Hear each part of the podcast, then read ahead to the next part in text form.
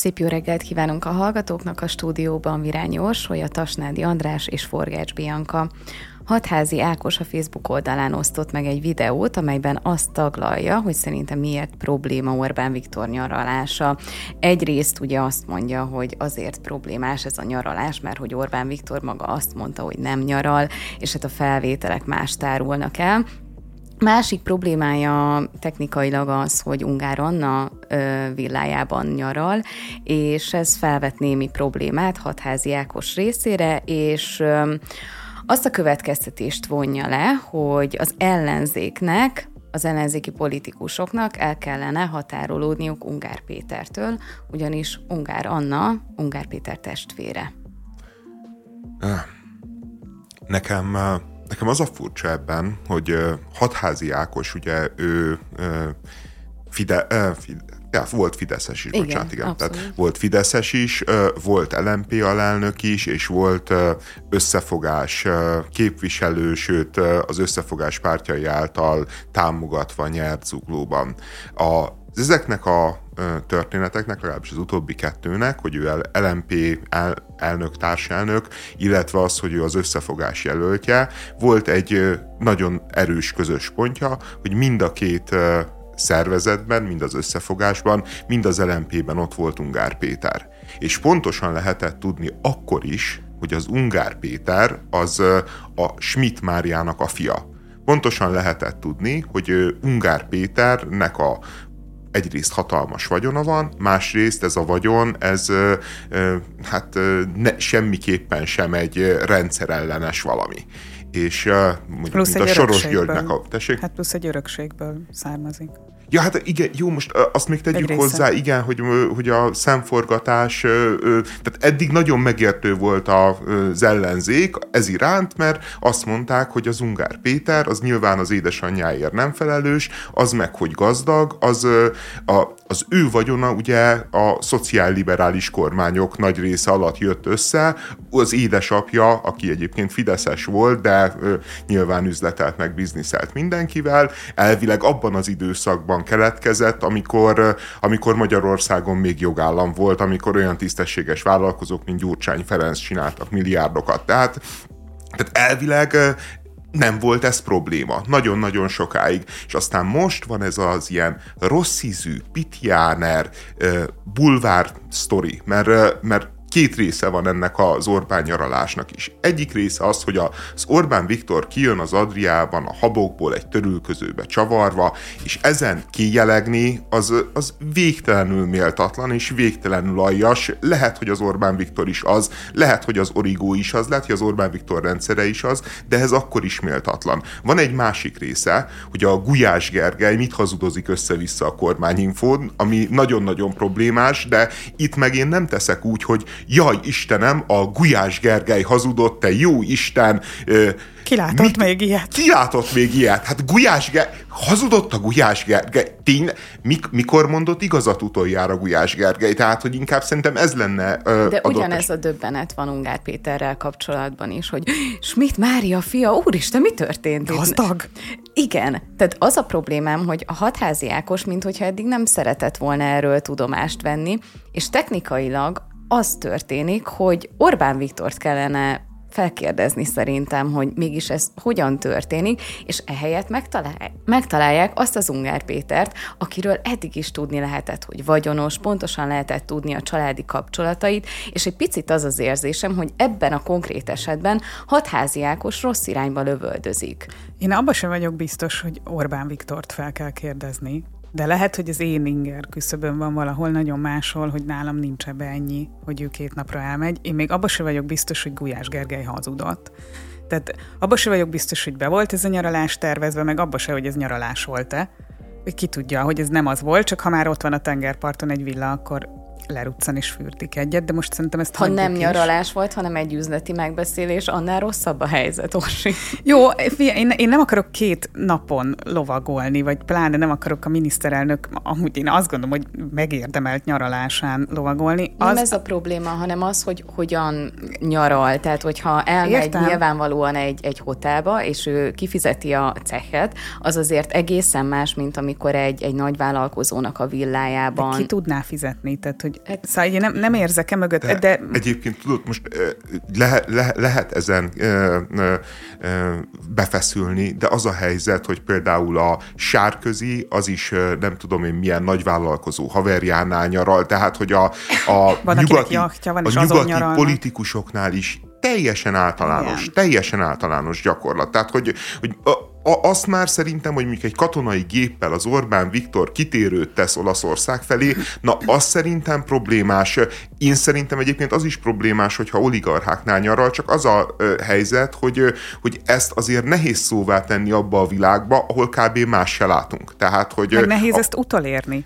Tehát milyen, milyen Jó, hol ne... van az a pont, ahol ennek úgy tudsz utána menni, hogy ez a tehát értem, hogy azok az oligarchák mondjuk annak köszönhetően váltak oligarchává, hogy ő mondjuk milyen intézkedéseket hozott, és akkor ebből a szempontból tud ez visszás lenni.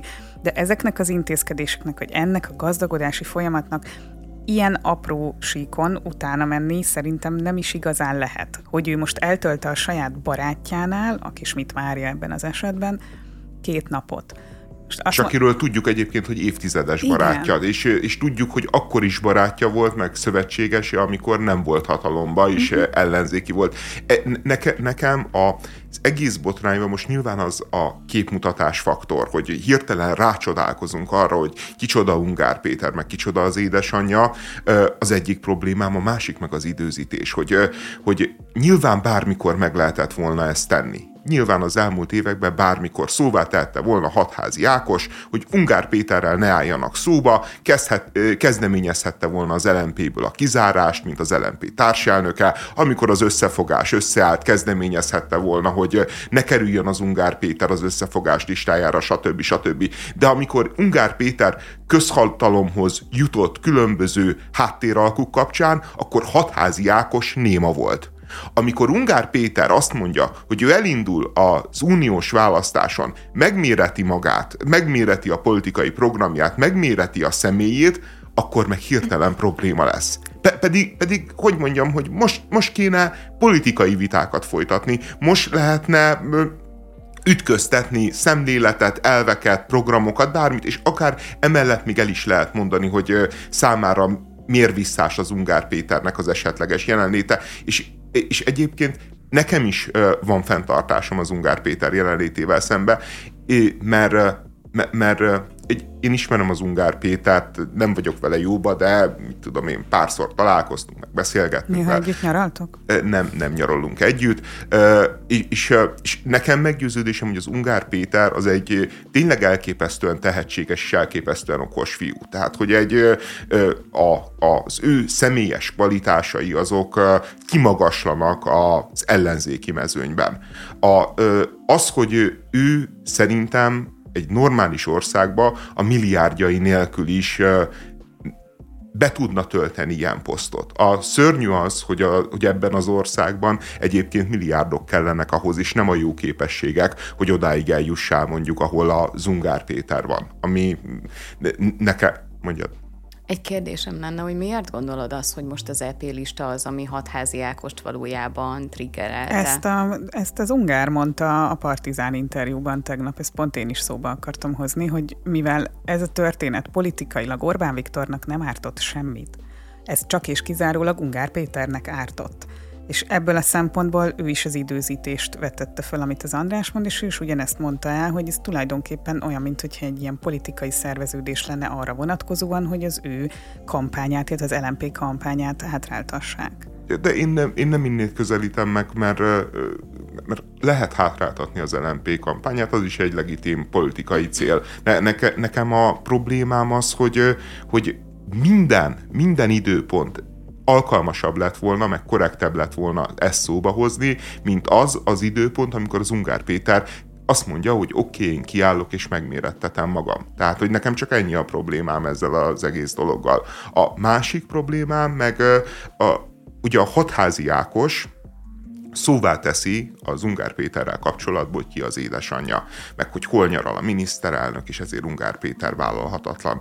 Azért azt is ö, megfogalmazhatná mondjuk hatházi Ákos, hogy ö, az Ungár Péternek az egyik ö, legközelebbi politikai szövetségese, és én sokkal problémásabbnak gondolom, nyilván a gyurcsányfóbiám miatt, az a Gyurcsány Ferenc, aki az LMP-nek frakciót biztosít. Tehát pillanatnyilag az Ur- Urgár Péternek a közhatalmi státusza, az, hogy ő egy parlamenti frakciónak a vezetője, az azért valósulhat meg, mert a DK kölcsönadott egy képviselőt, hogyha jól emlékszem. Tehát, Meg is több köze van Gyurcsány Ferenchez, Ungár Péternek, mint Orbán Viktorhoz, aki az anyjának a barátja, és nem feltétlenül az övé. Igen.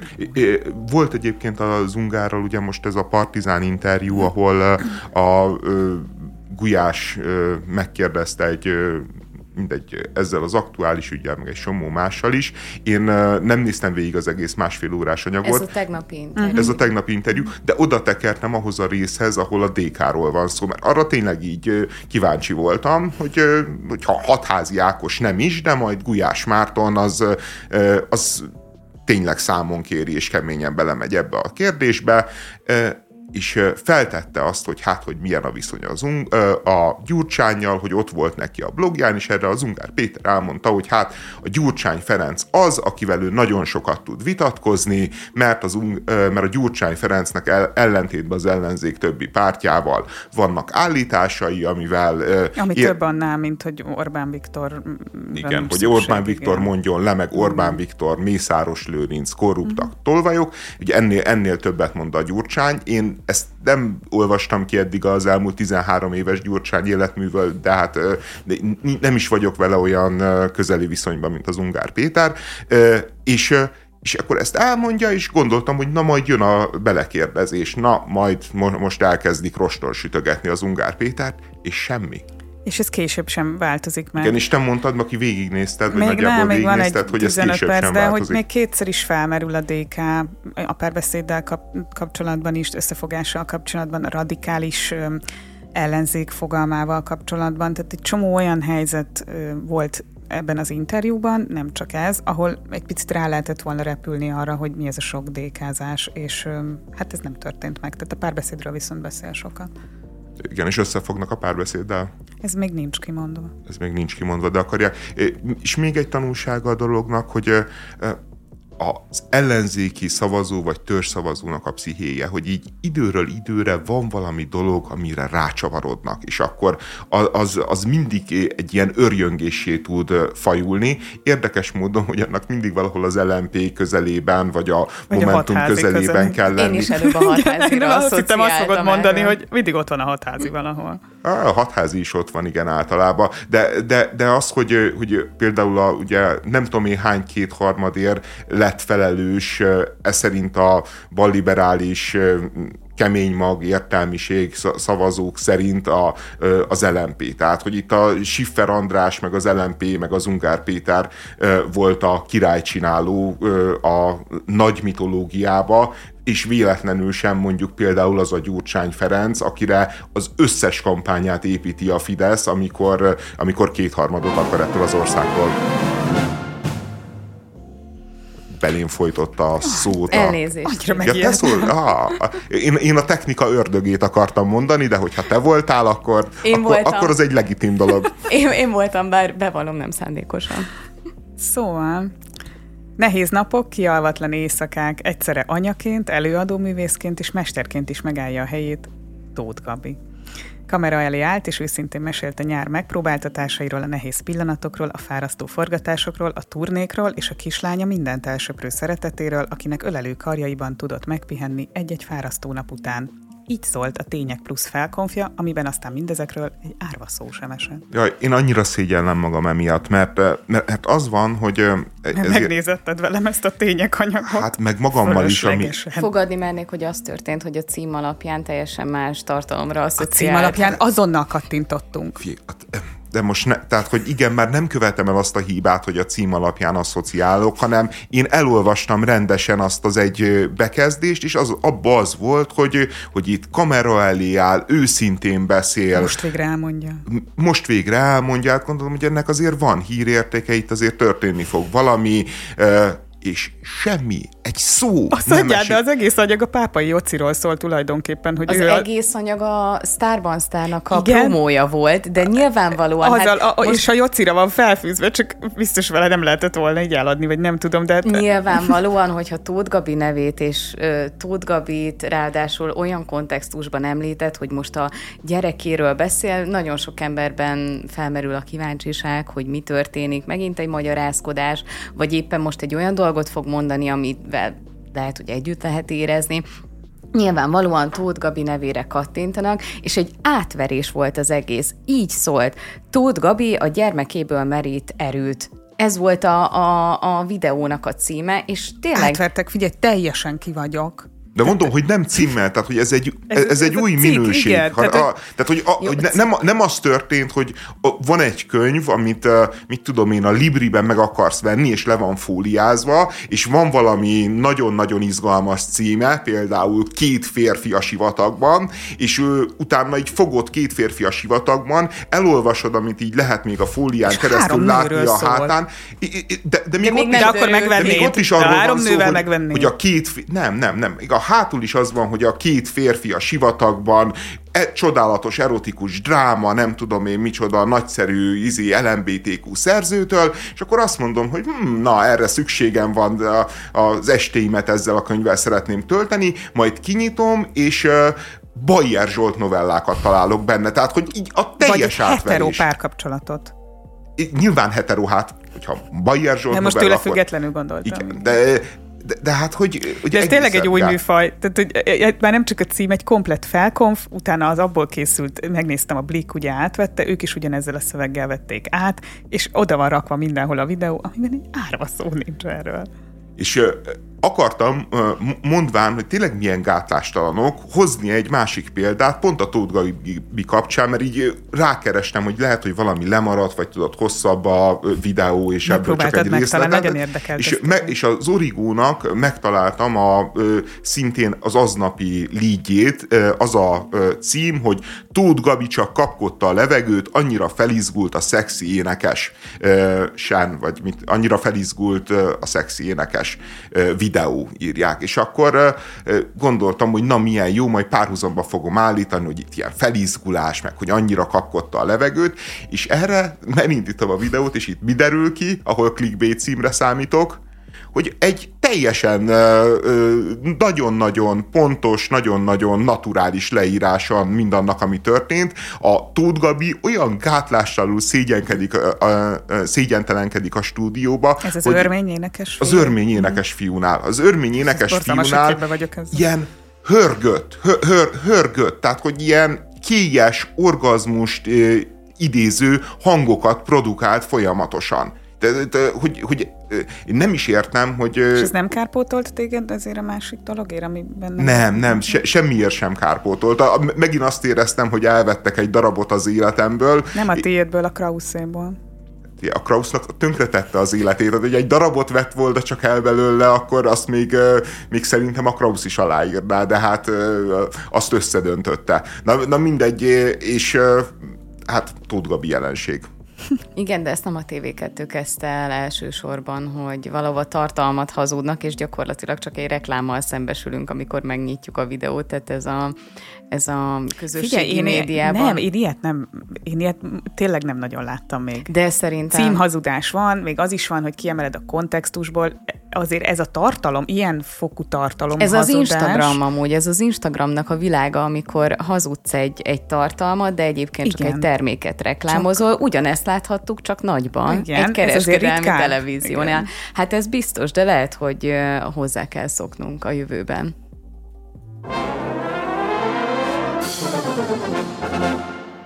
Nagyon elmérgesedett a viszony Lázár János és Vitézi Dávid között.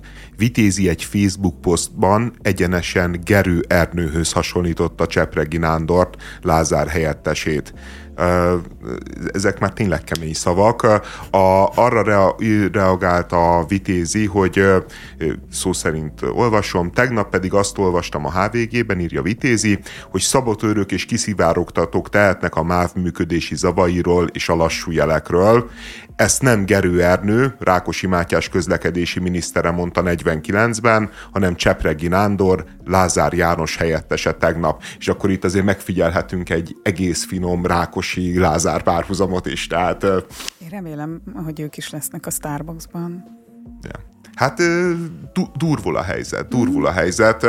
A, foglalkoztunk már mi a Vitézi Lázár konfliktussal, és erre jött rá még körülbelül két-három ütésváltás az elmúlt napokban, és, és az a helyzet, hogy, hogy a Vitézinek maximálisan igaza van az összesben, tehát egész egyszerűen nonsens módon viselkednek a lázárék, de, de olyanok, mint, mint egy ilyen dúvad, vagy leginkább most a Csepregivel együtt, mint két dúvad, aki mindenkibe belemar, de mindenkibe, aki ö, csak rosszul néz, aki csak ö, rossz, egy fél rossz szót mond a, nem is feltétlenül róluk, hanem mondjuk a máv állapotáról, az abban a pillanatban ellenség a ö, Vitézivel, ugye van egy másik történet, amikor a Vitézi bement ö, erre egy-két napra történt, hogy a Vitézi bement valami podcast műsorba. És uh, ott arról beszélt, hogy a... a G7-hez igen, és arról beszélt, hogy a, amióta a lázárék vannak, mondjuk ez is azért kemény, ez az információ, hogy a tíz, tíz legjobb vasúti szakemberből kilenc ott hagyta a mávot. Tehát, hogy a legkvalifikáltabb emberek nagyon nagy százalékba távoznak. Ezek után ez a portál, a G7 ezek szerint, hát egy kicsit clickbait cím, kicsit a szokásos clickbait címet adta a podcastnek, és azt írták, hogy Vitézi szerint 10-ből 9 mávos távozik, vagy valami ilyesmit mondott. De Jó, ez azért tételesen hazugság. Tehát ez... Tételesen, rossz, egyébként nem hazugság, mert egy nem, rossz mert fogalmazás. Úgy írták, hogy igen. Tehát, Tehát hogy értheted, olvashatod úgy is hogy jól is, meg rossz hogy, is. Hogy bizonyos tízből kilenc, tehát nem azt mondja, hogy a 90 azt írja, százalék tízből kilenc a... szakember távozott. Az...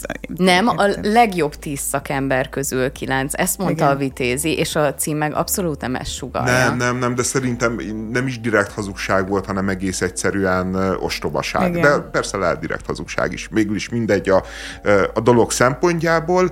A minisztérium az egyből, mint gyöngytyúk a takonyra így rácsapott. Tehát, Mint egy kommentelő. Ne, nem olyanok voltak? De, de, de nem hallgat, tehát hogy az adónkból dolgoznak, és az adónkból írják ezeket a közleményeket, de nem hallgat, egyébként pont úgy járnak el, mint ahogy én a Tóth Gabi esetében, csak az a különbség, hogy én legalább beszerkeztem, mint témát, és mielőtt leülnénk róla beszélni, azért megnézem, hogy tényleg mi történt, és nem a három Beszerkezted, rám sózod, és azt mondja, hogy majd az Orsi megnézi, és mondja, hogy mi ja. volt benne. Igen. Hát ez, ez, ez a szakma. és nekem elhiszed, igen. De, de ők... A, miköz... Ők is kiadhatták volna valakinek, hogy nézze meg azért azt a videót. De azért nem? mondom, hogy olyanok, mint a kommentelők, mert hogy, tudjátok, van ez, aki így írja, hogy, hogy én nem nézem, mert és utána leírja, hogy, tehát hogy nem nézem, de, és megalkot egy véleményt, anélkül, hogy egy kockát is látott volna. Tehát ezek ilyen... És általában helyesek ezek a vélemények, az a helyzet. Tehát azért ezt tegyük hozzá a kommentelők védelmében. Na mindegy, és nagyon keményen neki mentek, hogy ö, ö, Vitézi Dávid hazudik, micsoda hülyeséget mond, hogyha, hogyha ez igaz lenne, és mindjárt így elkezdik cáfolni a tényleg teljesen tarthatatlan állítást, akkor több tízezer embernek kellett volna felmondani a mávnál, tehát hogy így azt érezték, hogy na igen, na most megfogtuk a Vitézi Dávid zacsiát, és most elkezdjük tekergetni teljes erőből. A, a Csepregi, meg hát nyilván ő már benne van így érzelmileg involválódott ebbe a konfliktusba, meg, meg, meg mindjárt így a legrosszabb brazil szappanoperák stílusában. Eddig nem gondoltam volna, hogy Vitézi Dávid szándékosan hazudik. Eddig, hogy valami ilyesmi közleménnyel zavarta fel a kedélyeket, hát elképesztően Hát még durva. ott meg azt írta a végén, hogy Ugye már amennyiben, tehát hogy ez milyen arányú távozást jelentene, hogyha az lenne, amit a Vitézi mond, és ezt ő úgy számolta, hogy már amennyiben a szolgálatot teljesítő vasutasokat is szakembernek tekinti, nem csak az általa kinevezett vagy előnyben részesített tanácsadókat, látványtervkészítőket és hivatásos jövőképgyártókat. Ez szerepelt még a Lázárék közleményében, ami csak azért érdekes, mert szerintem itt bújt ki a szög a zsákból. Egyszer már ugye kitértek erre, hogy az a probléma Vitézi Dáviddal. Hogy terveznek a jövővel egyrészt, de hát meg az, amit el is kezdtél egy kicsit itt boncolgatni, tehát hogy ez egy nagyon komoly paranoia.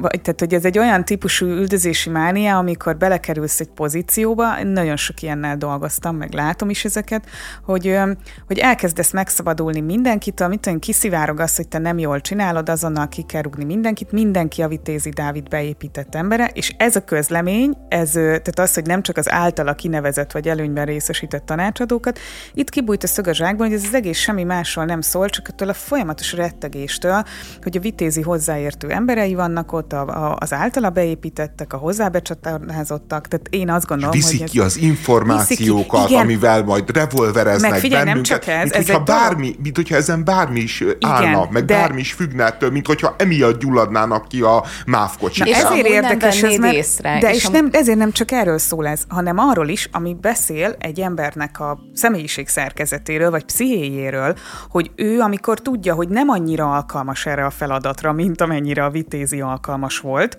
akkor ott, tehát nem, nem csak az a lényeg, hogy infót vissza ki valaki, hanem hogy az ő emberei és ő sokkal jobb volt, mint én, de hát ezt ugye nem mondhatja Igen. el. Egyébként valószínűleg ez van mögötte, hogy, hogy a Lázárban, meg a Csepregiben van egy iszonyatos szorongás a mm. Vitézihez képest. Tehát, hogy az a helyzet, hogy ez a két ember egyébként a, a Fidesz kormányzatnak a legfelkészültebb menedzserei voltak az elmúlt évtizedben. Tehát, hogyha amikor ilyen kompetens kormányzásról beszélünk, azért nem Orbán Viktornak a bográcsozásaira gondolunk, meg, meg nem Matolcsinak a különböző kipcsak elméleteire, hanem az a helyzet, hogy a Lázár kancellária miniszterségére arra, hogy ő irányította ezt a dolgot, és tényleg úgy tűnt, hogy a figura egy nagyon jó menedzser. És az a helyzet, hogy, hogy az Orbán Viktor talált egy olyan kabátot, amelyik nagy a Jánosra, ez a MÁV nevű kabát, a magyar közlekedés, meg a magyar infrastruktúra fejlesztése,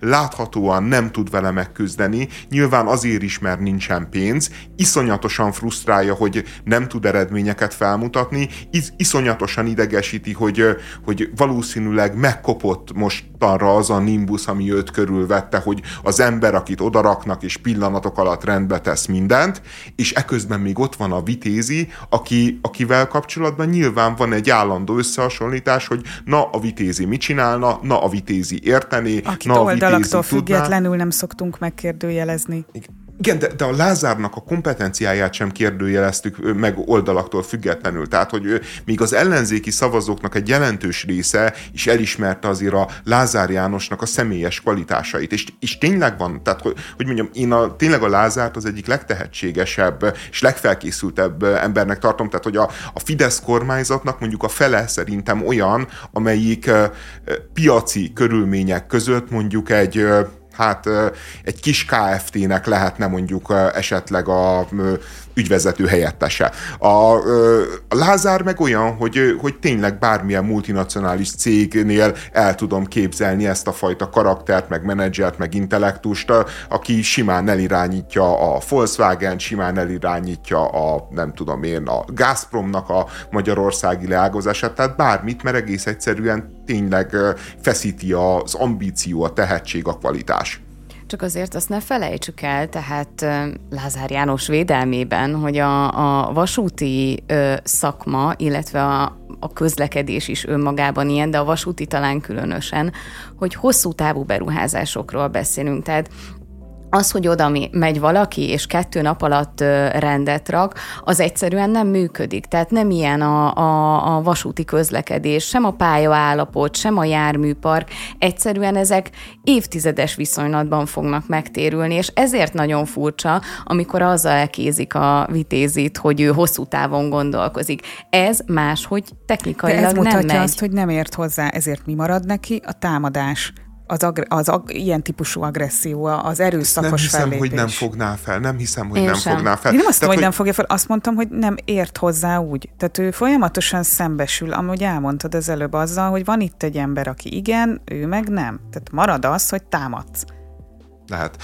Az el, te, tehát, hogy, és egyébként, amit ugye a Lázár most csinált, hogy leállított egy csomó fejlesztést, de nem úgy, hogy magát a kivitelezést állította le, hanem a tervezést leállította. Tehát, hogy ez azért, azért egy elképesztő tragédia, most lehet nyilván gúnyolódni, hogy jövő tervező, meg jövőbe látó, meg nem tudom én, minek nevezik a Vitézi Dávidot, azért tragédia, mert az, hogy egy vasúti beruházás, mit tudom én, mondjuk egy új sínpárt építsenek, az, hogy, hogy beszerezzenek mondjuk új mozdonyokat, építsenek, nem tudom én, új trafóházakat, bármi, azok, ha megvan a döntés, az első kapavágásig is, mit tudom én, négy-öt év, és utána még ki tudja mennyi, amíg az első kapavágásból lesz tényleg mondjuk objektum, meg, meg, meg sín, meg, meg mozdony, meg akármi. Tehát, hogy az, az a baj, Csak hogy... négy-öt év alatt annyit változhat mondjuk egy pályafelújításnak a, a kiinduló állapota, hogy ott már lehet, hogy az öt évvel az előtti tervek nem fognak megfelelni.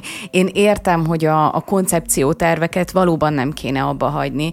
Most nem tudom, hogy, hogy milyen fázisú terveket dobtak a fiókba, Hát például ö, fiókba dobták a, ö, a nyugatinak, meg a délinek azt hiszem az összeköttetését a ö, föld alatt ami ö, elvileg egy hihetetlenül fontos fejlesztés lenne, azt jelenteni, hogy nem kell a különböző vonatoknak átpakolnia, amikor Budapestre érkeznek, hanem tudnak egyenesen tovább menni.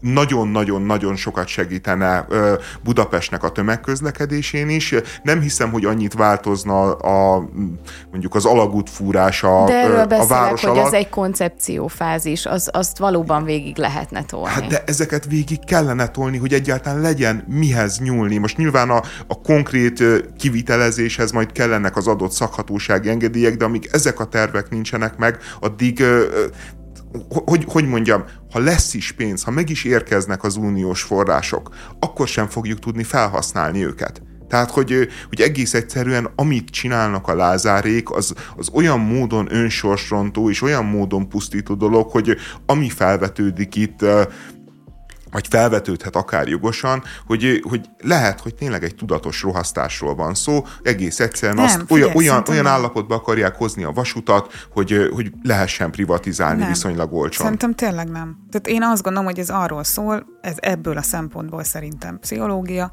hogy csak azért sem azt csinálni, amit a Vitézi. Hogyha ők kitalálnak maguknak egy olyan kommunikációt, hogy a Vitézi Dávid és beépített emberei jövőképgyártók, akkor az azt jelenti, hogy Lázár János ezt nem csinálhatja. Tehát neki a legerőteljesebb kommunikációval és cselekvési szinten is a jelenre kell koncentrálnia. Tehát csak azért is kidobja a terveket. Én tényleg nem gondolom, hogy ez arról szólna, hogy egy tudatos rohasztás, és már a nem tudom, hogy már a privatizációban gondolkodni, én, én itt egy személyes történetet érzek. Tehát, hogy neki be kell bizonyítania, és úgy tudja, ha mindenben a szöges ellentétét csinálja, mint az, aki valóban ért hozzá. Egyébként a vitézinek van egy másik konfliktusa, amiben meg én nem a vitézinek adok igazat, bár nagyon kedvelem a vitézit, és nagyon nem a karácsonyt. Ugye az m 0 a fizetősé tétele, vagy az m 0 azon részei, amik nem fizetősek fizetési tételén van egy kisebb boxmatch a vitézi meg a karácsony között, ahol a karácsonyék elmondták, hogy szerintük írtózatos autóforgalmat fog a fizetősé tétel húzni Budapestre. A vitézi elmondja, hogy hát nem olyan sokat, és egyébként is meg lehet venni a Vármegye matricát, erre van kitalálva. Én, én szerintem ebben a kérdésben azért lehet, hogy a vitézi próbál így kompenzálni, meg, a, meg, meg együtt tartani a a, a Fidesz-szel, mm, meg... Én azt gondolom, hogy ő ezt tényleg így gondolja, meg én is azt gondolom, hogy amit a karácsony mondott valami 6000 gépjárművet. Az túlzás, túl, az nyilván. Ő szerintem erre akart rávilágítani. Nyilvánvalóan nem is olyan súlytalan kérdés, mint ahogy azt nem azt mondom, hogy így akarja beállítani a vitézi, de nem tulajdonít neki annyi, akkora jelentőséget.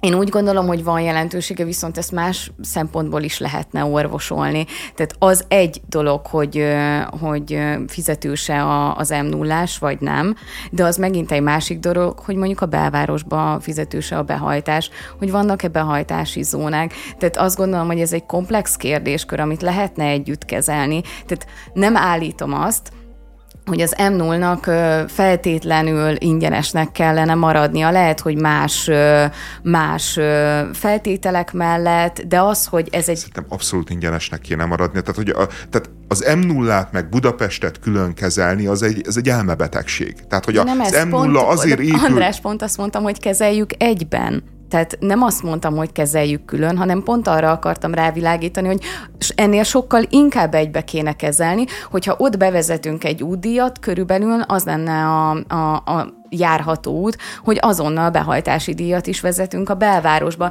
és akkor a kettő valamennyire Hát vagy Budapestre, egy. igen. Vagy csak, Budapestre. Csak, csak, csak mondjuk erre meg felvetődik az, hogy, hogy azért az autósok elég sok uh, útdíjat fizetnek egyébként, amikor üzemanyagot vásárolnak, tehát uh, nem biztos, hogy egy újabb sarc az korrekt, meg, meg elfogadható lenne mondjuk az autós társadalomnak.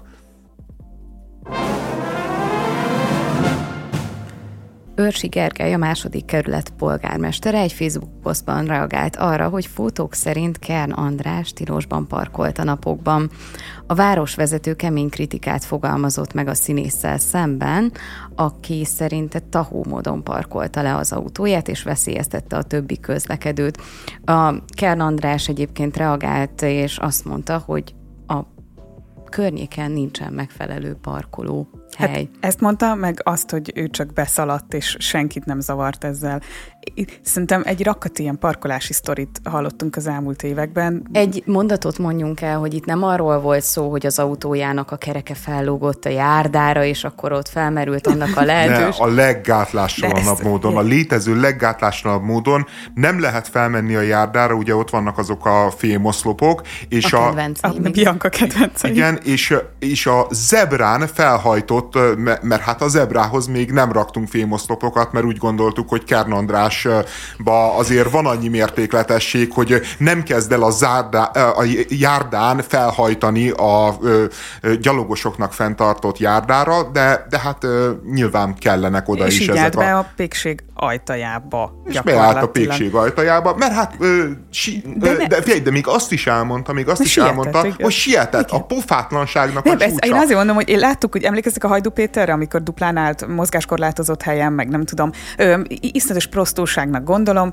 de ez, tehát, hogy, hogy én ehhez hasonló pökhendiséget és kivagyiságot, beleértve azt a nyilatkozatot, amit adott az RTL híradónak tegnap este, én nem tudom, hogy láttam-e valaha. Tehát nekem a, a Balaton jegére ráhajtó Hammer, meg a mikróban belegített macska jutottak eszembe ezekről a dolgokról.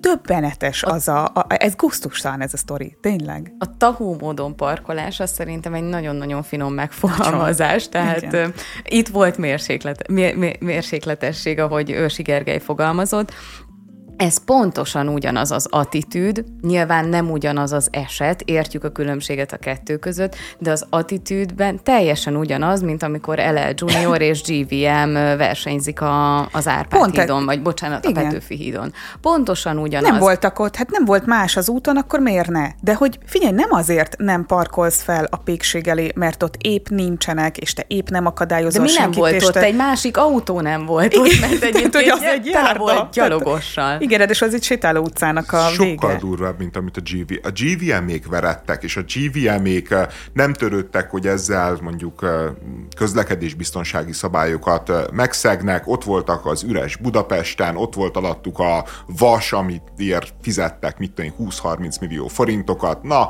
kipróbálták, és mentek 130-al, meg 100-zal. A Kern András meg, meg viszont úgy volt vele, hogy ő a Kern András ő a Kern András, és a Kern András ideje az drága. Nem, figyelj, ke- de, ebbe... nem, ez rosszabb. Ha így lett volna, az, az még akkor azt mondom, hogy itt van egy beképzelt színészóriás, ez tök jó, hogyha ez lett volna. Nem ez van. Én értem a Bianca analógiát, én is ugyanerre gondoltam, hogy ő egyszerűen valóban úgy éli az életét, és ez független az ő Kern Andrásságától, hogy ott éppen nem voltak, ő ezzel egyébként nem akadályoz senkit, akkor miért ne?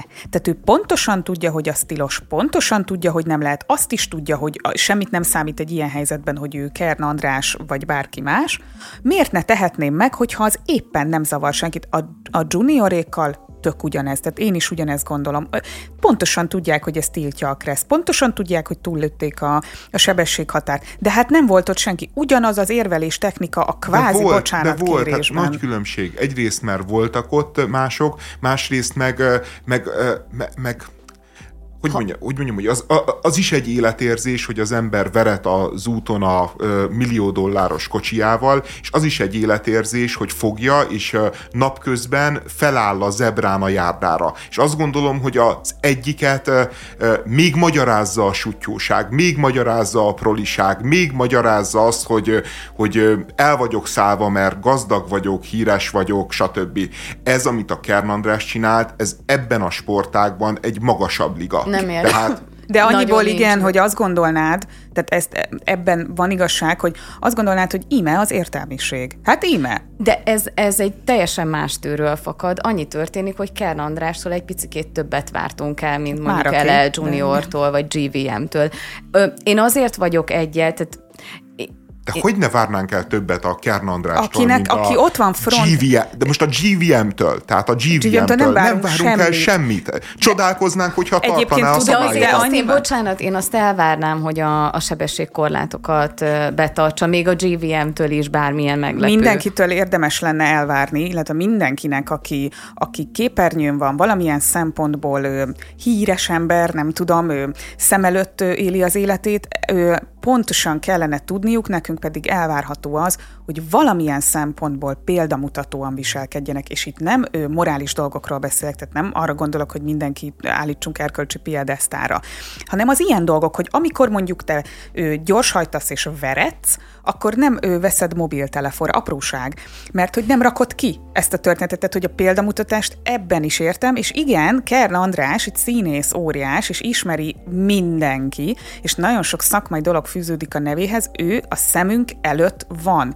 Kern András ne éljen így. Te tanuljon már meg ilyen szempontból is példát mutatni, akkor is, hogyha ő a négy fal között egy végtelenül sutyó ember. Ezek szerint. Én azért vagyok egyel mérgesebb a GVM LL Junior történetre, mert ott potenciálisan veszélyeztették valakinek az életét. Most Jó, persze... Ez igaz. Ez igaz. És ez szerintem nagyon nagy különbség, és ezzel együtt Igen. fontos elmondanom, hogy egyáltalán nem értek egyet azzal, hogy Kern András vagy bárki feláll a járdára ilyen nem, módon. Nem igazad van ebben, más a súlya, igen. Csak az, hogy, az, hogy ott tényleg van egy olyan, olyan lehetőség egy kimenetelre, amit senkinek nem kívánunk. Mm. Tehát világos, az, ugye Őrsi Gergely egyébként azt mondta, hogy szerinte a színész is ö, ö, veszélyeztette a, az embereket.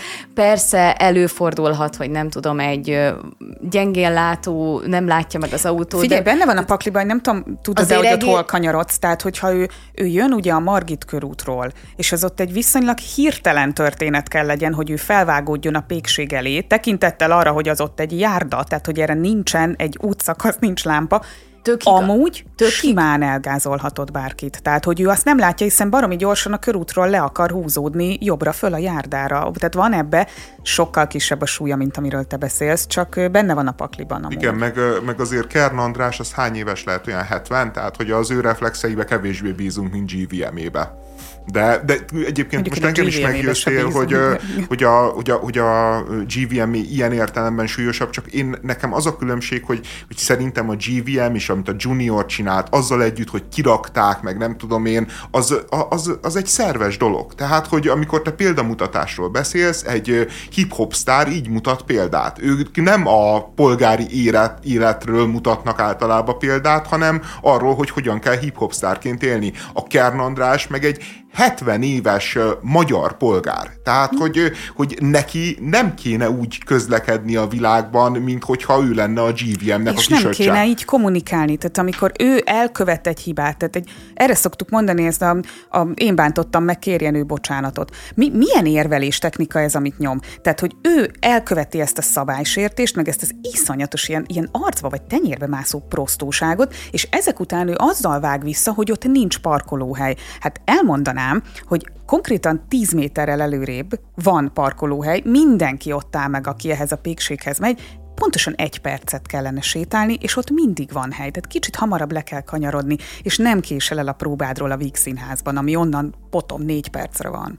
Összességében ezzel az attitűddel van a probléma, hogy nekem jár az, hogy a pékség elé parkoljak, hogyha én abba a pékségbe akarok menni. És ilyet mert teljesen mindegy, általában azért, mert sietsz, vagy mert éppen vársz valakire, akkor neked az jár, te fel vagy hatalmazva arra, hogy a körúton megállja a kerékpársávon nem kell ehhez Kern Andrásnak vagy GVM-nek lenni. Az a baj, hogy ez a magatartás iszonyatosan de benne van a társadalomban. De Bianca, figyelj, a, ez, ez, nem általános. Ez nem általános. Én, ő másodjára követi el, és rajta kívül ezt amióta ott van az a pékség senki. Igen, másodjára tudjuk, hogy elkövette. Mert ő a Kern András, hogyha ő nem a Kern András lenne, és ez nem a Kern Andrásnak a, az autója lenne, szerintetek a polgármester úr reagált volna erre? Figyelj, Biztos vagyok pont... benne, hogy nem. Lehet, bocsáss meg, lehet, hogy nem ugyanabban a városban élünk, de én, ahogy jövök, megyek, én állandóan ezt látom, hogy ahol lehet, ott meg nem, nem ahol lehet, ott is, ahol nem lehet, pont ez a probléma,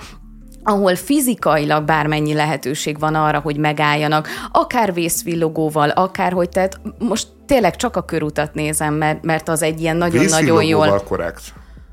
Mi van? Ja, mert vé- ha benyomod a vészvillogot, akkor nem vagy Bajban. útban. Akkor nem, akkor nem, érted? Persze van az az élethelyzet, amikor nyilván a járdára is ér, ér felállni, hogyha nem tudom, a gyereked ha elkezd... életveszélyben igen, vagy, vagy igen, ha van igen. valami egészségügyi... Hogyha friss briós kell a pékségből, igen. Na, hát, jó, igen. Nyilván egyébként a Kern András szerintem nem annyira súlyos a helyzet, tehát hogy azért ezt nem követik el minden nap azon a zebrán, sőt szerintem havonta se követik el. Ehhez a Kern András kellett, mm. aki akiben három dolog is ott volt egyébként, hogy egyrészt ott volt, hogy ő Kern András, egy félisten, akinek nyilván, akire nyilván más szabályok vonatkoznak. Másrészt ott volt benne, ez tényleg megfigyelhető, hogy akik így nagyon sietnek az életben, azok a, vagy az ez a 10 6-tól 20 éves korosztály, vagy a 70 pluszos korosztály, mert ők, ők nem tudnak várni, tehát hogy ez a másik, ami benne van, meg nyilván benne van az általános prostóság, meg az általános szabályleköpés, ami az országban azért viszonylag jellemző és általános, hogy ez kulminálódott hát ebbe a parkolásba, igen. igen. És meg szerintem a tényleg a kommunikációjával van a legnagyobb probléma. Valószínűleg, hogyha ez egy civil ember, akkor alapból nem történik meg ez a típusú nyilvános vita vagy kommunikáció, amiből kiderül, hogy ki mit gondol. Igen, igen. igen. De hogy ami számomra döbbenetes volt a, a Kernek a nyilatkozatában, az egyrészt az, hogy ő elvárja, hogy neki megbocsássanak.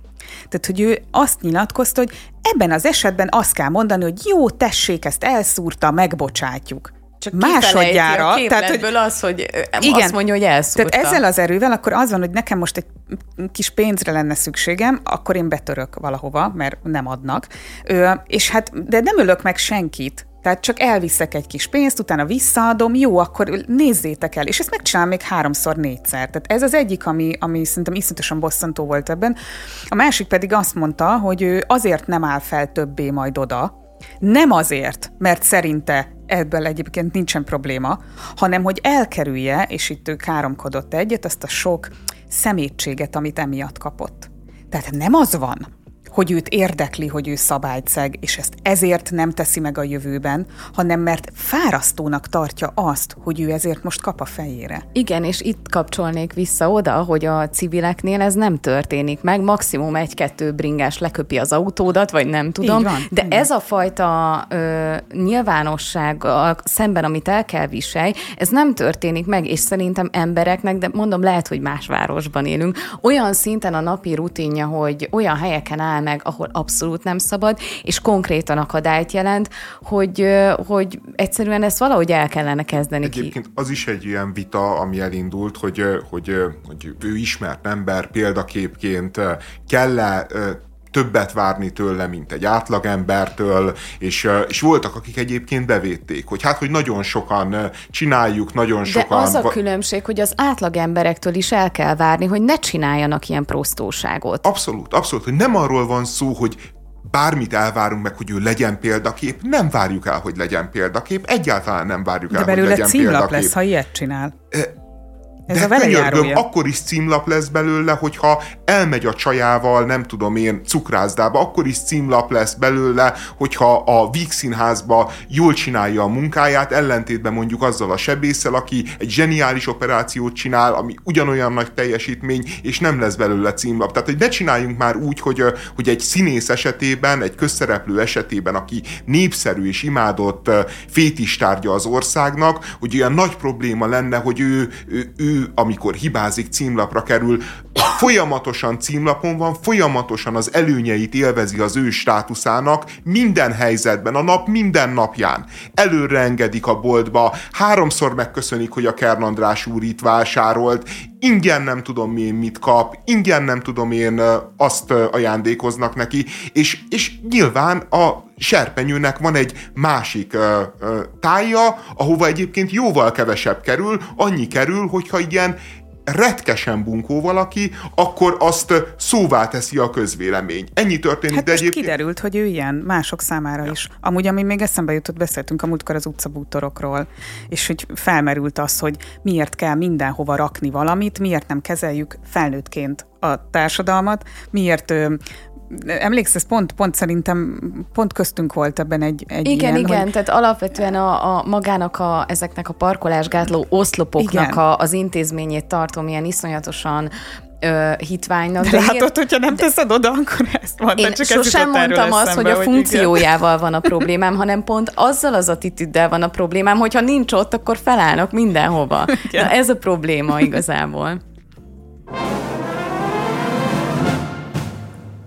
LL Junior, a már említett hip-hop sztár nyílt levelet írt Orbán Viktornak, amiben a miniszterelnököt től azt kéri, álljon ki a magyarországi romák és a többségi társadalom jó viszonyáért, és van két konkrét javaslata is. Az egyik, hogy szigorítsák a jogszabályokat, és aki ö, szúró-vágó eszközzel megy ki közterületre, az keményebb büntetést kapjon. A másik meg, hogy a cigánybűnözés szónak a visszaszorításáért tegyen meg mindent a miniszterelnök. És hát a milyen szabadsághídi álmokfutó, az hirtelen Martin Luther Kingé változott, és, és egy komoly polgárjogi harcba kezdett a magyar cigány viszonyér és annak ápolásáért. Lehet, hogy én vagyok a paranoiás, de én tényleg ezen kattogtam, hogy, hogy ez vajon ennek a jóvátétele, hogy most mondok valamit, próbálok kiállni egy, egy társadalmilag fontos dologért, vagy neki fontos dologért,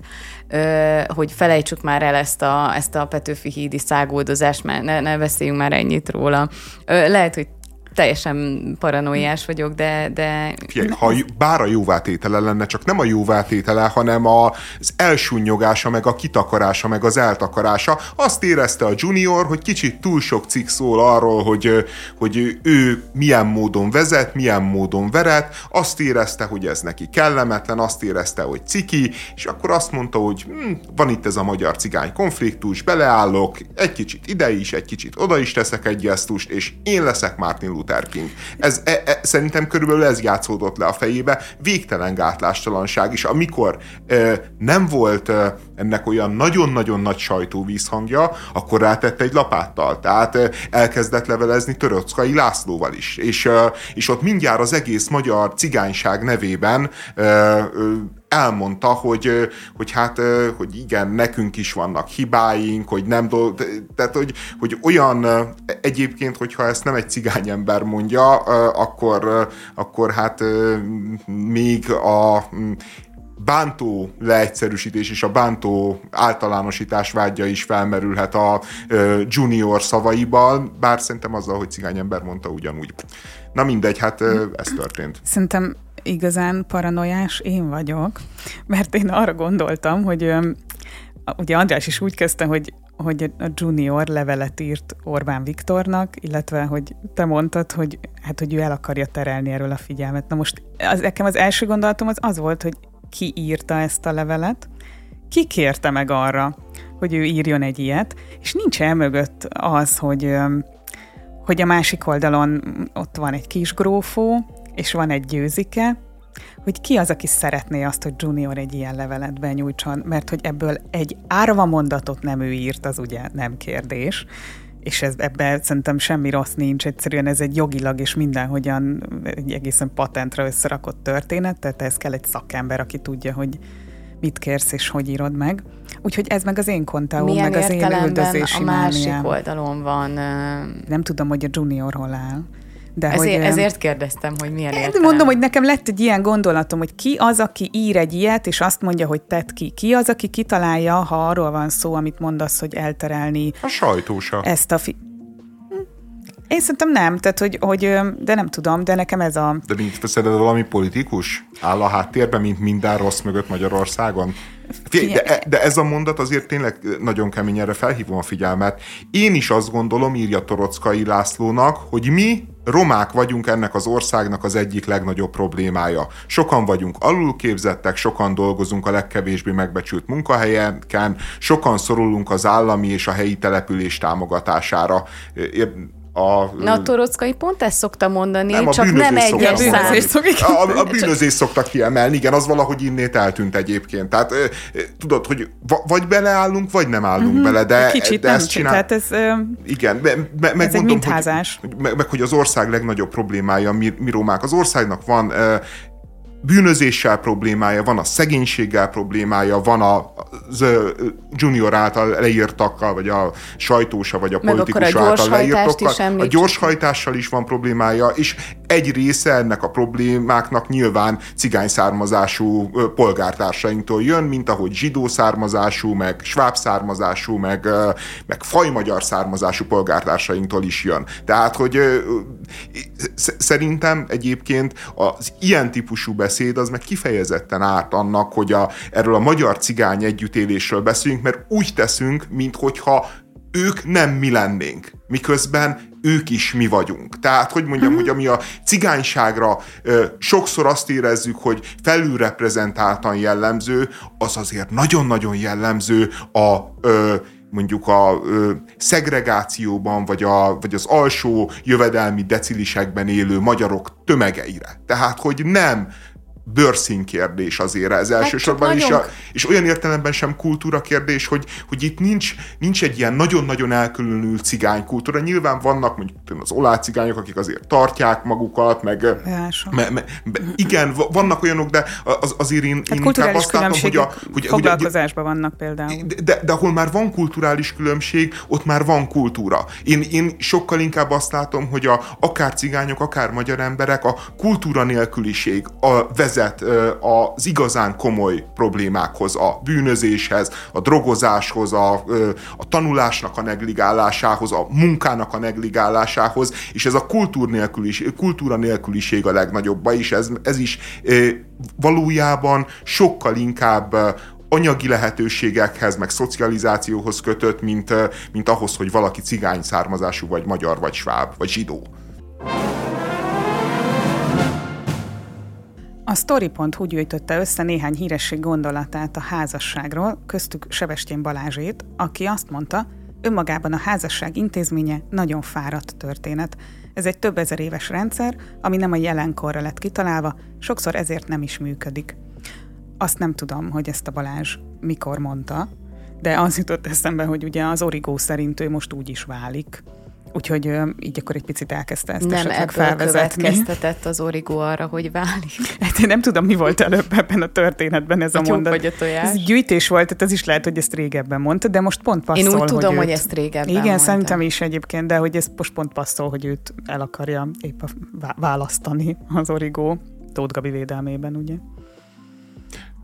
A házasság kapcsán, amit a Sebestyén Balázs mond, szerintem ilyen, az nagyon-nagyon sok szempontból vérzik. Tehát, hogy azt mondja, hogy ugye elfáradt ez az intézmény, kvázi, hogy ez régen ez jól működött, milyen szuper volt, de hát ma már nem ezek az embereknek az igényei. Én meg azt gondolom, hogy hogy, hogy régen sem volt feltétlenül az ilyen típusú monogám kapcsolat minden házasságban élő embernek az igénye, hogy csak finoman fogalmazzak. Nem 8. Henrik volt az első, aki szűkösnek érezte a kereteket, és, és azt gondolta volna, hogy, hogy mondjuk a vállás intézménye az, az jobbá teszi, vagy megkönnyíti ennek a túlélését, hanem egész egyszerűen az volt, hogy régen a házasság úgy működött, hogyha rossz házasság volt, hogyha egy bántalmazó kapcsolat volt, akkor esélyet sem volt abból szabadulni. Esélyet sem volt abból szabadulni. Tehát a házasság, hogyha jól működött, annyiban működött jól, mint amennyiben mondjuk a sztálini diktatúrának a jogrendszere jól működött. Hát bizonyos értelemben nyilván igen, mert aki megszegett törvényeket, azt egyből főbe lőtték, de olyan értelemben, hogy elviselhető, normális, polgári világot teremtsen, olyat értelemben nem. Én, én ezt a házasságtemetést, meg a, meg a házasság intézményének, egyébként ez egy divat, tehát a, a, a mindenkori, vagy az utóbbi évtizedekben az elit folyamatosan legyártja ezeket a mantrákat, nyilván azért, hogy egyébként igazolja a maga szabatos életmódját. Miközben az a helyzet szerint, és szerintem sokkal egyszerűbb vagy bonyolultabb a helyzet, hogy egyrészt vannak olyan emberek, akiknek a monogámia tényleg igényük tényleg igényük. Férfiak, nők, vannak ilyenek. Vannak olyanok, akik, akik szeretnek egy életre elköteleződni, el akarnak köteleződni, és ő, az ő számukra a házasság intézménye a létező legjobb intézmény.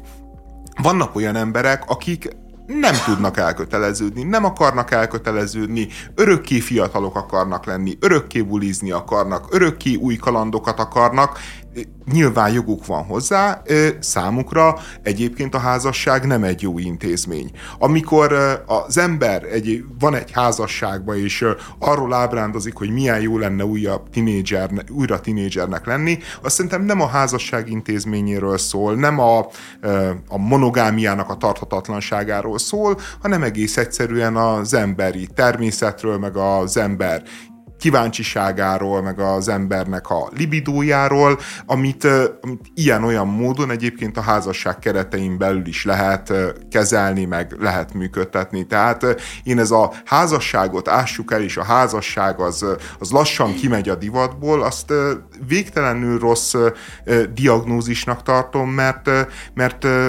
nem véletlen azért, hogy, hogy, hogy ma is mennyien házasodnak meg, mennyien érzik fontosnak azt, hogy, hogy ezt a köteléket hivatalossá tegyék, mennyi, mennyien érzik fontosnak, hogy, hogy ilyen módon társként tekintsenek a másikra, és nem beszélve egyébként az egyházakról, meg a vallásokról, ahol a házasság intézményét, hát meg, meg olyan szakrális gondolatok védik, amik, amik, amik az egészet egyébként még egy teljesen külön dimenzióba helyezik, hiszen az ember az Istenhez való viszonyát is kvázi megmérettetik ezáltal. Tehát, hogy én, én, én nagyon nem értek egyet a házasság intézményének az elfáradásával, főképp nem értek egyet azzal, hogy idealizáljuk az, ami, ahogy mondjuk 50, meg 80, meg 300 évvel ezelőtt értek, éltek emberek, mert, mert szerintem az egy tragédia volt. Tehát, hogy annál az, hogy lehet válni, hogy el lehet menni, hogy egy rossz kapcsolatot ott lehet hagyni, egy alkoholista férjet, vagy egy alkoholista nőtől meg lehet szabadulni, az szerintem egy hihetetlenül nagy vívmány, és, és a házasságot is egyébként sokkal humánusabbá, meg élhetőbbé tette. Én ebben a megnyilvánulásban egyáltalán nem láttam a régi időknek a, az idealizálását, de lehet, hogy mást olvastunk ki ebből a mondatból. Szerintem az egy fontos kérdés, hogy mi, mi a, az alapvető gondolat itt. Hogy valóban a házasság intézményével van-e a probléma, hogy az elfáradt, vagy pedig a monogámiával, mert a kettő szerintem nagyon-nagyon nem ugyanaz. Világos, hogy a házasságból következik a monogámia, vagy nem, teljesen mindegy. Inkább nem, és ez, ez senkit nem zavart se régen, se ma, sajnos. Az, az viszont... Sajnos az viszont biztos, hogy valamilyen tekintetben átalakult magának a házasságnak az intézménye, illetve a funkciója. Én úgy gondolom, hogy ma a, egy fiatal pár összeházasodása az annyit jelent, hogy én veled szeretnék maradni, míg nem tudom, 20 évesen, a 20-as éveink elején azért előfordul olyan, hallottunk már ilyet, hogy nem tart tovább egy kapcsolat mondjuk másfél-két évnél, vagy valamilyen hasonló ö, időtartamnál, és a házasságnak a, a megkötése az egy szándék arra, hogy ezt tovább szeretnénk ö, folytatni. Tehát, hogy nem tervezünk ennek a kapcsolatnak a végével, és ez szerintem nagyon fontos. Ugye régen egészen más funkciója volt, ott a kapcsolatnak a kezdetét jelentette a házasság, ma már meg gyakorlatilag a, a nem tudom, a lehorgonyzást, hogy akkor én azt tervezem, nyilván egy csomószor nem így alakul az élet, nagyon sok embernek az élete, de az biztos, hogy egy, egy jel arra, hogy te, te akkor itt szeretnél megállapodni. Az a funkciója is megvolt régen, vagy nem tudom, hogy ez egy funkció-e, hogy te nem feltétlenül számítottál teljes értékű mm, adott közösségnek, vagy kulturális egy, egy adott közösségnek, egy adott, akár még falvak, tehát visszamehetünk egészen korai időszakokra, nem feltétlenül számítottál teljes értékű tagjának. Hogyha te valamiféle fajta ilyen kötést nem raksz magadra. Tehát a házasság intézményének elfáradásában szerintem is benne van az, hogy más funkciót töltöd be. Tehát hány de könyvet... látod, hogy elfáradt? Én, de... én, ezt, én ezt tényleg nem értem. Én nem mondtam, de én most én nem mondtam, hogy szerintem elfáradt. Azt mondtam, hogy amikor erről beszélnek, és most például a Balázs, emögött szerintem sem feltétlenül itt a poligámia, monogámia versus egy életre a tiéd van csak napirenden, hanem az, hogy más volt a, a státusza a házas embernek. Tehát tulajdonképpen a házas embernek volt státusza. Az elvállás nagyon sokáig egyébként opció sem volt, vagy egy elvált nő volt, hogy egy adott közösség a 60-as kitagadta. években nem tudtál hotelszobát kivenni a barátnőddel. Tehát, Ahogyan hogy, az özvegyeknek voltál... újra kellett házasodni, és ezen kívül van olyan hozadéka is a házasságkötésnek, mint intézménynek, hogy például te bizonyos tehát mondjuk nézzük az örökösödést. Tehát, hogy nagyon sok olyan ember van, aki tök boldogan él együtt, egyébként monogám szempontból is együtt, de azért kötik össze az életüket, mert amúgy mondjuk örökösödési jog nem illetné meg őket, vagy bizonyos ügyintézés, a bürokrácia különböző nem tudom, hullámaiban való vergődés még ennél is nehezebb lenne, hogyha ők nem lennének intézményi szinten összekötve. Tehát az egész házasság intézmény az, bocsánat, az szerintem mindezt magába foglalja, nem csak azt a kérdést, hogy te érzelmi és szerelmi szempontból hogy vagy. És mikor valaki azt felveti, hogy ez elfáradt, ahogyan benne van ebben a tulajdonlás is egy kicsit, hogyha visszamegyünk az időben van ez a birtoklás dolog, ami egy kicsit ott volt a házasságkötésben, hogy a férfinak legyen egy asszonya, és ez legyen az övé, vagy egy, vagy egy nő, egy nő is gondolhatja így, tehát most nem feltétlenül akarok itt a patriarhátusra kiukadni. Ez, ez, ez nem biztos, hogy ennyire erős ma már. De például pont ezért mondom, hogy valamennyire formálódik a házasságnak az intézménye a korszellemhez. Például mm-hmm. ma mhm. egyáltalán nem érzem például én feleségként, hogy valakinek a tulajdona vagyok, és ez mm-hmm. így van jól. Tehát ez szerintem teljesen eltűnt a, a, a Én sem igénylem azt, hogy, hogyha x évig élek együtt valakivel, akkor én nem, nem érzem magamat biztonságban, mert nem mentem hozzá. És én tudom, hogy anélkül a papír nélkül is mi ugyanabban a szövetségben lehetünk. De ezzel nem azt mondtam, hogy szerintem elfáradt, csak Na, érteni de, vélem, de, aki... Hát nem, hát megváltozott a házasság, uh-huh. csak ne nevezzük fáradtságnak. Tehát, hogy szerintem a, a Sebestyén Balázsnak az a rossz ö, definíciója, hogy ő ezt ö, elfáradásnak nevezi, miközben nyilvánvalóan persze egy kisé visszaszorult, egy kisé átalakult. Én, én azt gondolom egyébként, hogy a, amikor arról beszél, hogy fáradtság, és ez egy több ezer éve kitalált intézmény, ami ma, ma már, ami nem a jelenkorra lett kitalálva, sokszor ezért is nem működik, szerintem akkor ő idealizálja ezt, mint hogyha abban a korban ez aztán olyan tényleg jó lett volna, de lehet, hogy csak én képzelem bele, ezt nem tudom, de, de de, de szerintem régen sem volt ez az emberi természetre feltétlenül kitalálva. Nem véletlen, hogy mondjuk a pogány világban mondjuk a többnejűség, a szexuális szabadosság, mondjuk az ókori Rómába vagy Aténba teljesen belefért. És ahhoz képes volt ugye egy erkölcsi forradalom, a, a kereszténység megérkezése, és azzal ez a típusú házasság, amit monogám házasságnak nevezünk, annak a térnyerése. És, és nyilván persze olyan értelemben, amikor emögé az államhatalom odaáll, és kiveri az emberekből, meg egy adott közösség odaáll, és kiveri a szomszédból a hűséget, a tisztességet. Meg hogy így jutsz jogosultságokhoz. Igen, me, meg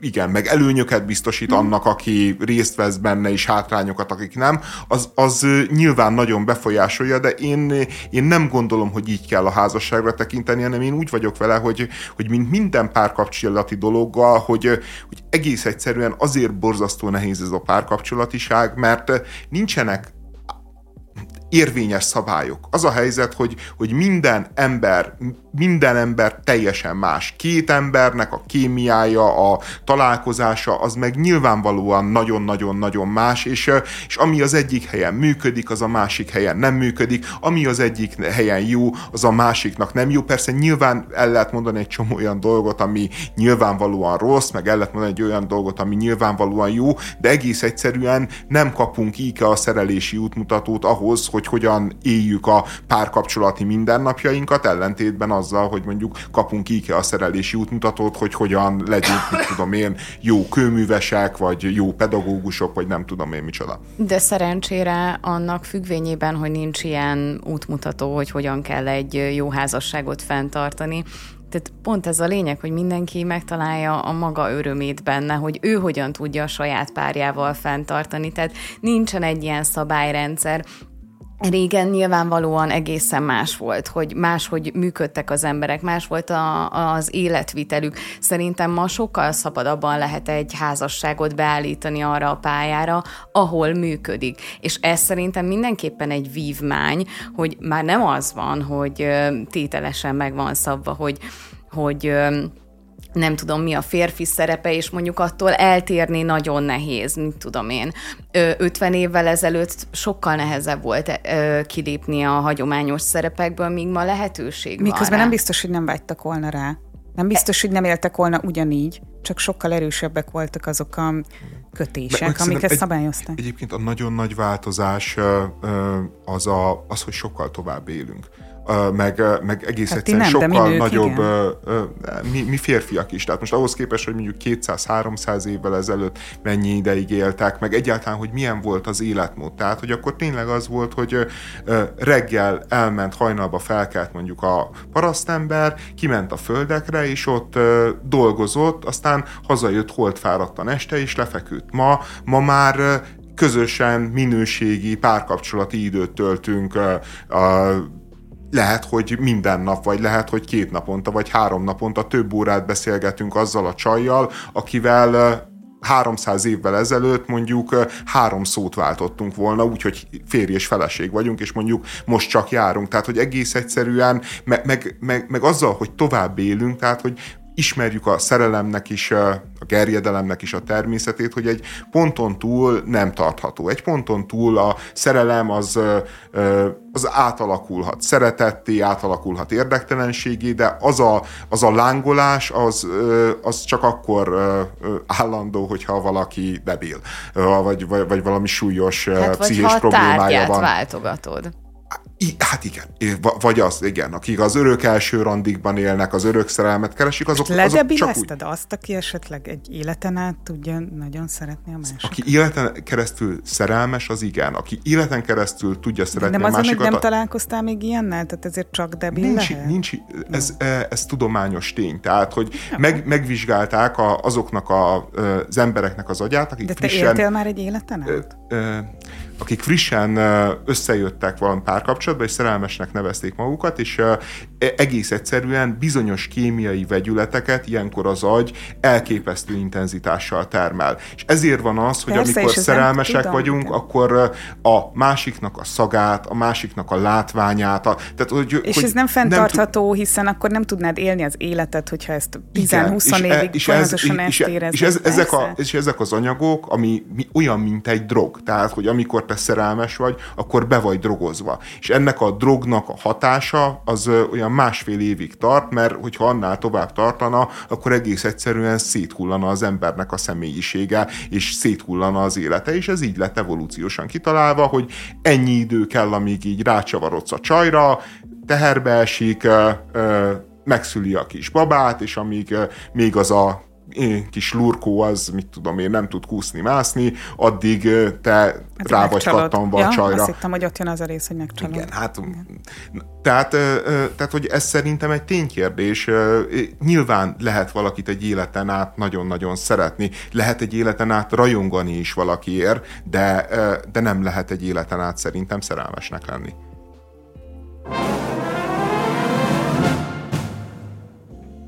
Nagy Ervin Geszti Péter műsorában arról beszélt, hogy 2022-ben a Szia életen forgatásánál Gesztiéknek megüzenték, hogy nem kapnak pénzt a filmre, hogyha Nagy Ervin játsza a főszerepet, hát végül nem Nagy Ervin játszotta el ezt a főszerepet. Az esetre a Magyar Nemzet is reagált, vasárnap nagy Ervin Gesztinél borította a bilit, de a tartalma végül a saját fejére hullott, címmel raktak ki egy cikket. Igen, hát egy véleményírás raktak ki, és azért érdekes egyébként, mert, mert hát azért kemény mondatok vannak benne, tehát hogy elhangzik ugye a kormánypárti orgánumba, hogy az pedig már a nagyművész úr lelkiismeretén mollik, hogy egyik nap még fröcsögve szídja a kormányt, a másik nap pedig már tartja a markát feléjük. Hogy is van ez? És ezt még el is mondja a műsorba, kellemetlen helyzetbe hozva Gesztit, több, mint aljasság. Na mindegy is csak kikívánkozott belőlem, mondja egyébként nem a publicista, hanem az történik, amikor megfogalmazzák ezt a ilyen tipikus uh, nyuggerkárogást, akkor az történik, hogy van egy álnéven író szerzőjük, aki nem tud belehelyezkedni ebbe a narratívába, mert ez tényleg egy annyira kutya narratíva, hogy így egyik nap még szídja a kormányt, a másik nap meg színészkedni akar a kormány pénzén. Nem a kormányé az a pénz. Tegyük világossá. Az az adófizetőké a pénz. A kormánynak meg az a feladata, hogy az tisztességgel költse el, adott esetben ne azt mérlegelje, hogy az a vállalkozó, az a színész, az a nem tudom én kicsoda, az mit mond a magánidejében a kormányról, hanem azt mérlegelje, hogy hogyan teljesít. És, e, és nyilván nem működik ez így sehol a világon, de mégiscsak ez az az etosz, amire törekedni kéne. És neki sincs, még az újságírónak sincsen álnéven se beleállnia ebbe a dologba, hanem egy lefesti a szomszédját, aki felhoz neki töltött káposztát. Nem neki, az egyes szám harmadik személyben elbeszélt alanynak. Jó, igen, jó, jó. Tehát ráadásul nagyon egy bonyolult igen, irodalmi mű, igen, igen, igen, igen, igen. Felhoz egy káposztát, és ő adja elő ezt a panaszkodást, amit hát így ez a ö, fél hízi, vagy fél vízi, vagy nem tudom én kicsoda, Félix. meg Félix me, megoszt be, bennünket, Akit hogy hát igen. ez a népnek a hangja. Az emberek így gondolkodnak, a nyugdíjasok Akiről ezt így szintén látják. úgy beszél, hogy Félix. Tehát, hogy Félix, Félixként egyes szám harmadik személyben beszél magáról. Az egy teljesen és ehhez képest, írás. Várjál, mert ehhez képest ezt a részt, amit az András idézett, ezt úgy kezdi, és szerintem ez bonyolítja meg igazán, az a privát véleményem, hogy aki a pénzt adja egy film, filmhez, az bizony beleszólhat abba, hogy kit szeretne főszereplőként viszont látni a filmvásznon. Több sebből vérzik ez a mondat, de hogy a privát véleményem, kinek a privát véleménye. Mert hogy ugye itt legalább három alany szerepel az újságíró cikkében, neki akkor ebben az esetben nincsen privát Szerintem véleménye. ezt lehet csűrni, csavarni a végtelenségig. Nagyjából felmondta azt, ami a társadalomnak egy nagy részében megfogalmazódik, hogy hát nem kellene annyit szídni a kormányt, és akkor te is oda, odaférnél a, nem tudom, a mézesbödönhöz. Hát csak ez egy picit ugye alkotmányellenes. Tehát, hogyha téged egy, egy, tehát, hogyha, hogyha téged megtor, hogyha bizonyíthatóan megtorlás ér amiatt, mert te a véleményedet elmondtad. Itt mindig az a kérdés, hogy bizonyítható-e ez a történet szerintem. Itt is nagyon nehéz azért ennek utána nyúlni. Ki az, aki Geszti Péternek leszólt? Valóban ő dönt erről? Hogy mi lett volna akkor, hogyha ő a Nagy Ervint választja? Valóban nincs meg az a film? Ezeket mind nem tudjuk, ez egy full hipotézis. Igen, ez de ez a magyar nemzetes újságíró, ez elfogadja, uh-huh. hogy ez így igen. történt. Az és, egy másik téma, és, hogy ne, és az ő részéről ez tök rendben van. Uh-huh tök oké, okay. és, és erre akarja megtanítani az olvasóit, hogy a szolgaság, a kutyaság, a, a jobbágyként való viselkedés az egy norma, és az egy nagyon-nagyon helyes norma, hiszen az alsó szomszédja, aki egy nagyon jó asszony, mert töltött káposztát visz a Félixnek, nyilván egyes szám harmadik, de ezeket, ezeket a, tényleg ezeket a lírai éneket így nem lehet követni ebben a történetben. Az, az egy nagyon-nagyon rendes ember, és ő A, És ő Bongyor Lipsinek hívja az Ervint. Bongyor Lipsi, igen. Ugye a probléma az, hogy a Magyar Nemzet újságírója, ő elfelejti azt a tényt, hogy itt Nagy Ervin tényleg eljátszott volna egy szerepet, tehát hogy ő nem a ta- markát tartja a semmiért, hanem ő szeretett volna egy szerepet eljátszani, hiszen színész, ez a munkája. Fontosabb, és... hogy szerették volna mások, ha ő eljátszik egy szerepet. Szerintem, de értem, amit mondani akarsz, csak hogy... Feltételezem, neki sem lett volna ellenére, de tök részletkérdés. De itt azt, a, azt az urán bátyám viszonyt írja le az újságíró, nevezzük így, jó, ö, hogy amikor, amikor tudod, bekopogsz, hogy szeretnél valami zsíros melót, a, amikor a Nernek a holdudvarába szeretnél amikor tartozni. Amikor az akarsz játszani nem tudom, hogy az aranymúlában szereplő színészek pontosan milyen, milyen körülmények között voltak alkalmazva, de egy picit elméretezi szerintem ezt a, ezt a kérdéskört. Tehát nem erről van szó, hogy Nagy Ervin kinyújtja a markát, és akkor ide... Ezért mondtam, ezért változtattam meg arra, hogy inkább van itt arról szó, hogy egy alkotó csapat, akik pályáztak, fejlesztettek, stb. van egy művészi, művészi igényük valakire.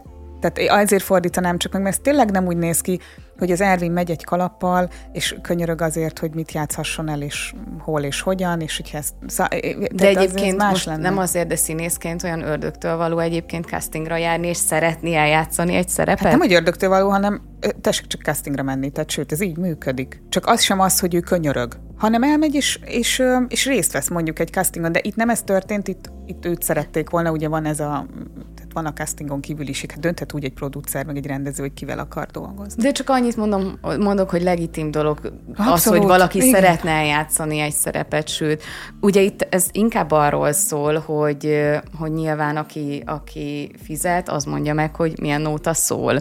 És ezt nagyon-nagyon erősen az embereknek a tudtára adják, és ez ami egy picit, hát nem tudom, hogy fellélegzek ettől, vagy, vagy még inkább megijedek, mert legalább itt ez őszintén ki ki van mondva. Tehát ez a mindennapi működése sajnos az országnak, és itt annyi történik, hogy valaki rosszabb, valaki... hogyha beleállnak, hidd el, az ezerszer rosszabb, amikor beleállnak ebbe. Tehát az, az te, szerintem te, egy lényeg... te azt mondod, Tehát hogy amikor... az a jobb, hogyha elhazudják azt, az hogy itt a... jobb, igen. Tehát, hogyha még szégyellik, ha nem merik bevallani, mert azt jelenti, hogy akkor még valamilyen immunrendszer van a társadalomban, és, és nem fogadják el az ilyenfokú nyílt cinizmus, meg az ilyenfokú gátlástalanságot, és, és az a helyzet, hogy most már jutottunk arra a pontra, amikor elfogadják, és teljesen rendben van. Hát szerintem ez már nagyon régóta így van, hogy, hogy ez teljesen elfogadott, hogy nem először látjuk ezeket a mondatokat, hogy jaj, talán ha nem szídnád annyit a kormányt, hogyha kicsit izé, kisebb lenne az arc, akkor mi lenne.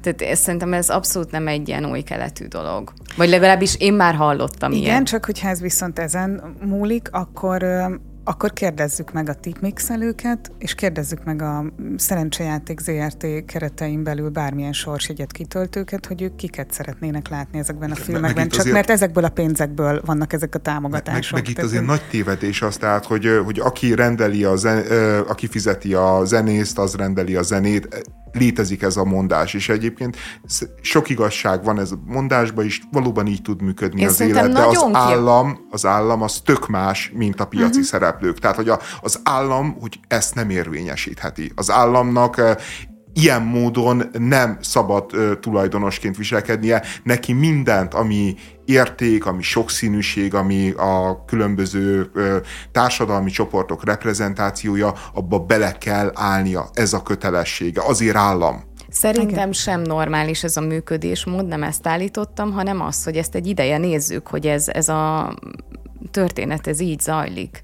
Tehát hát, én, én csak mindig e... is így zajlott mindig is, ezt, ezt akartam mondani, hogy ez mindig is így zajlott, ez nagyon nem ennek a rendszernek a sajátja, csak ebben a rendszerben már nagyon régóta vagyunk, ezért olyan, mintha ennek a rendszernek lenne a sajátja, nem. Tehát ez a típusú urambátyám, meg sogorok és panamák, ez pontosan ugyanígy működött 2010 előtt is azon lehet vitatkozni, vagy lehet valamilyen polémiának a tárgya, hogy mennyivel volt ez akkoriban művészi alapú vagy szakmai, de ez meg valószínűleg nem a mi feladatunk.